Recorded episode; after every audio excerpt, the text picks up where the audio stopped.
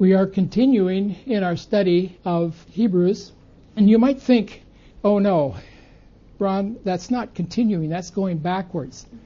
Because we're going back all the way to verse 1 in chapter 1. And there's a reason behind it. I mean, I always tell my wife, there's always a reason why I'm doing what I'm doing, even though you can't figure it out, and sometimes I can't figure it out. But Hebrews 1 1 through 3 totally focuses on who Jesus Christ is and how it relates to us as believers. And we're having communion this morning where it's one of the closest activities that we can do as the people of God in coming together, acknowledging His presence and His work in our life and our life in Him together. And so I thought, well, we already went through those first three verses. We are experiencing what the disciples experienced as they gathered in that upper room the night of the day that Jesus was nailed to the cross. Let that sink in. That he was anticipating his death on our behalf and not just ours. Every man, woman, and child that has ever been born on the face of this earth. And I believe even those that have been conceived and didn't make it in delivery. We can take great confidence that He's the Lord of life and He overcame death on our behalf. And so, when the writer of Hebrews, we don't know who he is, we don't have a name, we have some speculation. And those of you who think you know, no, it wasn't Paul. I've been converted from that. Uh, I thought for years that it was Paul that was the writer. And I don't think so anymore, not having spent some time in Hebrews. But it doesn't really matter. It's a person who knew, not firsthand, but secondhand, about Jesus Christ. And on secondhand news and introduction, he believed and received and with confidence became the writer of an incredible book that some of us have struggled with to even read through it and try to understand it. And I, for years, didn't want to really jump into it, even though it was my wife's favorite book. And I saw it as kind of a collage of who Jesus is. And how do you put the pieces together? But as I spent more time, as I was picking up these pieces, I began to see an incredible, well designed pattern in this book. And I'm appreciating it much, much more. And I hope you are too. And I've challenged you read a chapter a week. And when you get done with the end of Hebrews, go back to the beginning until we're finished here or I die up here on my feet. Let's prepare our hearts for this morning's presentation by the Holy Spirit. Father, we thank you. Thank you for your word. Thank you for faithful men and women who contributed to our faith, to our understanding.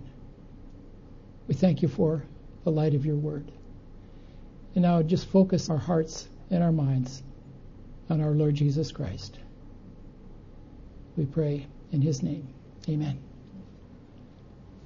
We're looking to Jesus.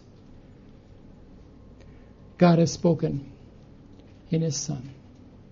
God, after he spoke long ago to the fathers and the prophets in many portions and in many ways, in these last days has spoken to us in his Son whom he appointed heir of all things, through whom also he made the world. And he is the radiance of his glory and the exact representation of his nature, and upholds all things by the word of his power. When he had made perfection for sins, he sat down at the right hand of the majesty on high. We went through this list a few weeks ago. But we're going to go through it again, and we're focusing on what we are going to finish this morning, Lord willing, in gathering around this table. First one is whom he appointed heir of all things, through whom also he made the world. And he, Jesus, is the radiance of God's glory, the exact representation of his nature, and upholds all things. When he had made purification for sins, he sat down at the right hand of the majesty on high. That's our outline this morning. Jesus is the heir, heir of all things. Well, you've heard of an inheritance.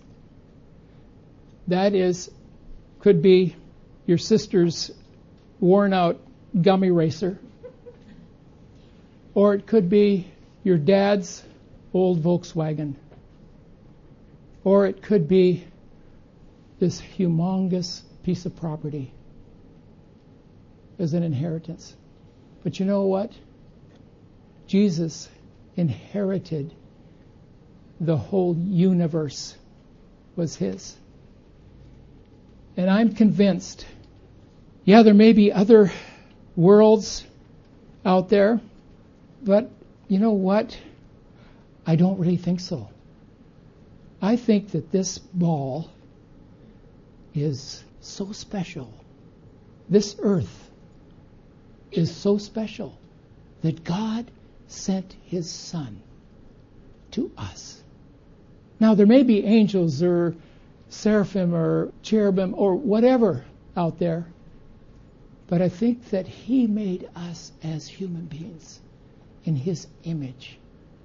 And so, because of that, it became a target of the enemy and to every person that ever aspired to grab control of this globe. I believe that Jesus Christ is so focused and interested in every single human being that was born on this planet that he came and demonstrated how we can escape alive from this ball. We're all going to die. But there's some of us who already are alive eternally because we have trusted in Jesus Christ. And Jesus has come for the purpose of his kingdom. And we're part of that. Matthew 4 1 to 11 was a picture of, of just how bad the conflict was for this ball. We probably all know about the temptation of Jesus. He had just been baptized by John in the Jordan. He had just had the Father in a booming voice, audible voice, saying, This is my beloved Son, in whom I am well pleased. I can't imagine that happening anywhere else. And immediately Jesus is led by God, the Spirit of God, into the wilderness to prepare him for the ministry of bringing a message to these human beings of whom he had become a part. And as I've shared with this congregation before, Jesus was 100% God 100% man. Well, you're saying that's 200%. No, I think it's so integrated in his life. He wasn't a split personality. He was integrated. He was a whole human being. And in that, he was able then to represent us as well as to represent God. But he came as the prince to an inheritance which was on this earth. And it was for that reason, and that, that is a big reason in my mind, that we are what God was focusing on. And I might think, you might think, or somebody might think, oh, Ron, you are so small minded. God is bigger than that. Well, I don't see any evidence that there's other worlds out there. Not in the revelation that we have. Jesus is so incredible in his coming to be with us and to call us his family, his brothers and sisters. Think about that. That's our purpose this morning to focus. But the tempter came and he said, If you are the Son of God, if you are the Son of God, tempting him, turn these rocks into bread. The enemy does that to us too. If you're really a Christian, we all have doubts. I have doubts. I have doubts every day. And you know what? In the last few months, I've been challenged more than ever by the enemy who would like to discourage me and say, go back home. But Katie and I are having so much fun here. Why would we want to leave? And we may not. Sorry about that. and Jesus' answered to him, like the answer is to us, it is written, Man shall not live on bread alone, but on every word that proceeds out of the mouth of God. Jesus quoted that to the enemy. And the devil took Jesus up to a high pinnacle. Where was that pinnacle? It was on the temple. On the very place that there was the worship to the Most High God, the Creator. And Satan dares to take Jesus to that pinnacle and says, Cast yourself down. And the devil, he knows the Bible, by the way. He backed his challenge up to the fact that it's written in Psalm 91. He will give his angels charge concerning you, and on their hands they will bear you up, so that you will not strike your foot against the stone. And Jesus answered him, It is written, You shall not put the Lord your God to the test. Who was Jesus quoting that for? Was he throwing that in the face of Satan? I think that he was speaking it to us and to himself. Remember, we said that he was 100% man. And he was trusting in the Word. And you know, sometimes you got to be careful. And I'm not wanting to scare you, but sometimes there are scriptures that we latch onto as people and we use them for what we want and not for what God wants. Be careful of that. Read the context. Look at other scriptures. Compare them. Know your Bible. Know what is written there. Because the devil even knows how to use the Word of God. That's why we need to read the Bible. That's why we have to get into it and really understand what it's saying to us. Share it with one another to see if these things be so. God will never judge you, I don't believe, with you doubting or saying, well, is this really true? Katie and I do this all the time to each other of, well, look at what I just saw. And she'll share that with me, and I'll say, no, honey, that doesn't mean that. Well, look at this here. Oh, yeah, well, maybe it could. Well, and then we come to agreement, sharpening each other. That's what we should be doing, each one of us. Having a friend that's close that you can share the word with. And it's so wonderful when your wife can correct you and keep you on the right path, guys. And you need to hone her too so that she can hone you back. Amen, brother. we don't hear that very often, Jeff. Thanks. I know you're Pentecostal, but uh, the devil showed him all the kingdoms and their glory. All these I will give to you if you fall down and worship me. What?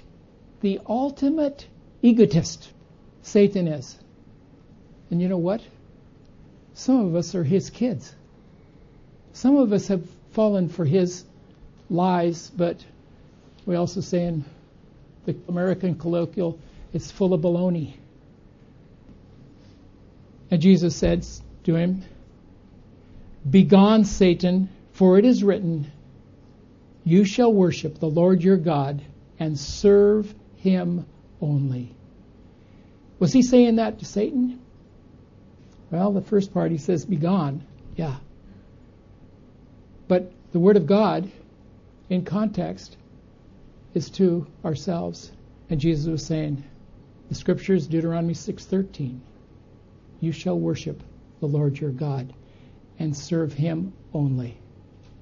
Not money, not people, not purposes. Should serve the Lord. Jesus overcame by scripture as we can as well. Our Lord Jesus, the perfect, sinless second Adam. Have you heard that term before, the second Adam? The first Adam fell, and we all are his children. The second Adam, Jesus, was raised from the dead, and God proved who his son was by the fact that he was raised from the dead and the tomb is empty and he's risen and sitting on the right hand of God. Jesus Christ is the creator of the world. John 1 1 to 3. In the beginning was the Word, and the Word was with God, and the Word was God. He was in the beginning with God. All things came into being through Him, and apart from Him, nothing came into being that has come into being. Who is Jesus? He's the Word. He's the Word of God. God has spoken to us in these last days. And the last days aren't over yet. The last days are, I think, just about filled. We're just about there.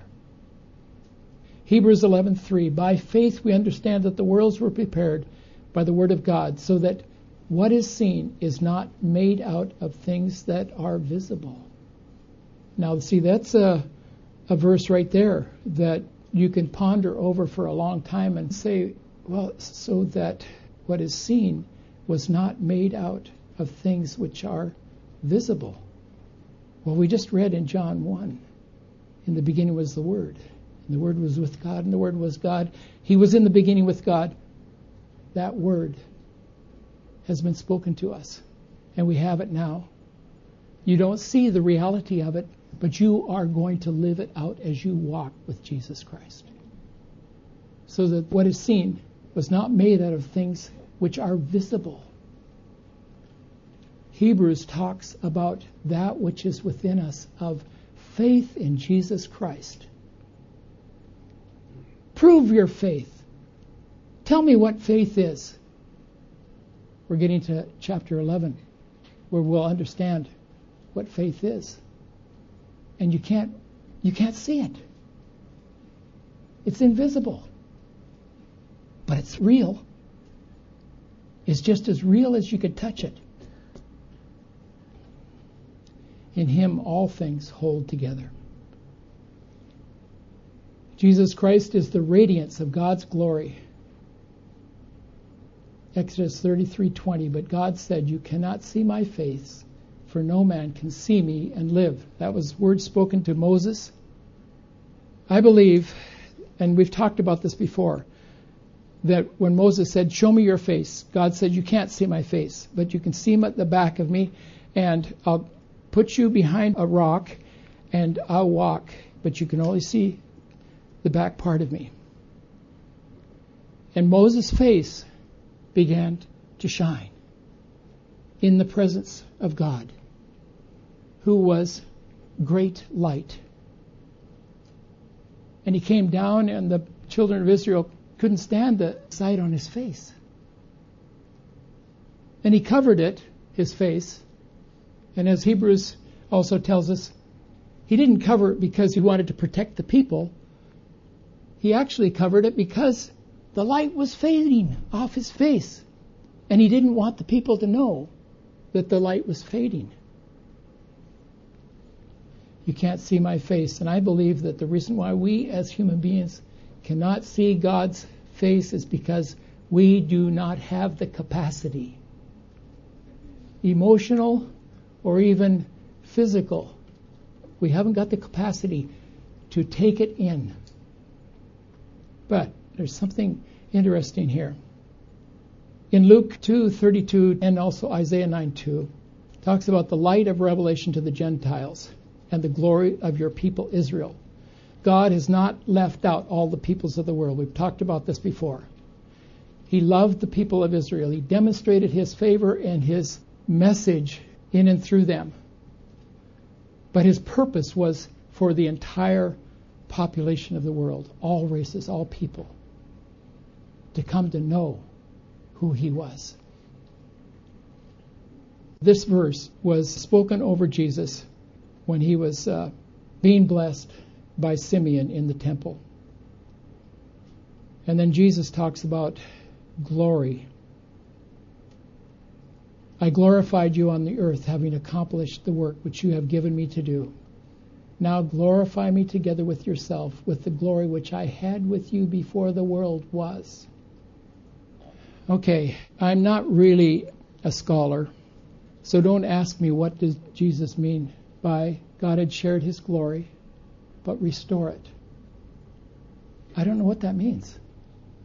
This particular word, going back to the description coming from uh, Hebrews, Jesus Christ is the radiance of God's glory. That word radiance, the Greek word, and I'm not a Greek scholar, I have just what you have in your fingertips as well. You can go to Bible school or, or to seminary almost off the internet. But that word radiance is only once in the Bible, that Greek word. And I can't even pronounce it, by the way. It's a compound word that the writer of Hebrews is using. But it actually means, literally, off flash. Literally, that word. It's a very interesting word. Off flash. So it, it is not a reflective type of light. It isn't coming from God the Father to Jesus, but it's coming directly from Jesus. And it's like a very powerful flash. You know, what was it, a month or so ago in the United States? You were seeing these people and had these glasses and they're looking up. What were they looking for? The eclipse. And if you don't use glasses, dark glasses, you can burn the retina in your eyes and you, you can blind yourself. So they were cautioning people. That's sort of what this word, I think, means. It's this intense light that is coming through the universe from our little tiny sun and can blind our eyes. It's that kind of flash effect. It's not reflective, where you have a, a mirror or something like that. You hold it up to the sun and you can burn a hole in somebody's uh, shoji by uh, concentrating that, that light. Okay, enough of that. But I think it's important. Jesus is the radiance of God's glory. He has it. Jesus is the light of the world. Jesus is the light the world needs, this dark world. Jesus Christ is the exact representation of the Father's nature. Philip said to Jesus, Lord, show us the Father, and it is enough for us. And Jesus answered him, Have I been so long with you, and yet you have not come to know me, Philip? Do you not believe that I am in the Father, and the Father is in me? He who has seen me has seen the Father. How sad that must have been for Jesus to hear that from Philip. I bet you anything, knowing my own heart, Lord, show us the Father and it'll be good enough for us. I can imagine myself asking that after having walked with Jesus for a couple of years. And Jesus saying, Huh? What? I've been with you this long and you haven't seen the Father. If you've seen the Father, you've seen me. If you've seen me, you've seen the Father. Jesus is the author of our salvation. He knows what we need, and He prays to the Father for us, interceding for us. He's the exact representation of the Father. Jesus upholds all things by the word of his power. I'll just read this. He is before all things, and in him all things hold together. All authority has been given to me in heaven and on earth. All authority. 1 Peter 3:22 who is at the right hand of God having gone into heaven after angels and authorities and powers have been subjected to him. He is at the right hand of God, having gone into heaven, after angels and authorities and powers have been subjected to him. Let that sink in. What is the situation in the heavenlies right now? Jesus is holding it together. It's Jesus. Don't think that things are out of control around your life. He has control. Jesus, the name above every name. Jesus Christ made purification of sins. Hebrews 2:17 Therefore God had to be made like his brethren in all things. He had to. Otherwise we wouldn't have survived. We would not survive this planet. We would not survive to eternal life. He was made to be our priest in order to go through these things that was the spectacular plan of God, so that he might become a merciful and faithful high priest in things pertaining to God to make atonement for the sins of the people. Incredible, incredible truth. Jesus is our high priest, and he goes before the Father. This is my blood, which was shed for them. This is my son. This is my daughter. This is my people. Receive them, Father. He's our high priest. And he ever lives to make intercession for us. And lastly, Jesus Christ sat down at the right hand of the majesty on high as victor, as having conquered Christ Jesus is he who died. Yes, but rather he who was raised, he who is at the right hand of God, who also intercedes for us. That's who Jesus Christ is. He's interceding for us before the Father right now. And by the very fact that he's seated there, we are secure in him. Hebrews 8:1 We have such a high priest who has taken his seat at the right hand of the throne of the majesty in the heavens, a minister in the sanctuary and in the true tabernacle which the Lord pitched and not man. That tabernacle that they had, that they pitched every time they moved and then settled down, every bit of that was just a picture, a very crude picture of what God had done for us in sending His Son. That's why the Old Testament has so much meaning to us in the New Testament. We can't have the New Testament without the Old Testament. The whole Word of God is totally contained as one.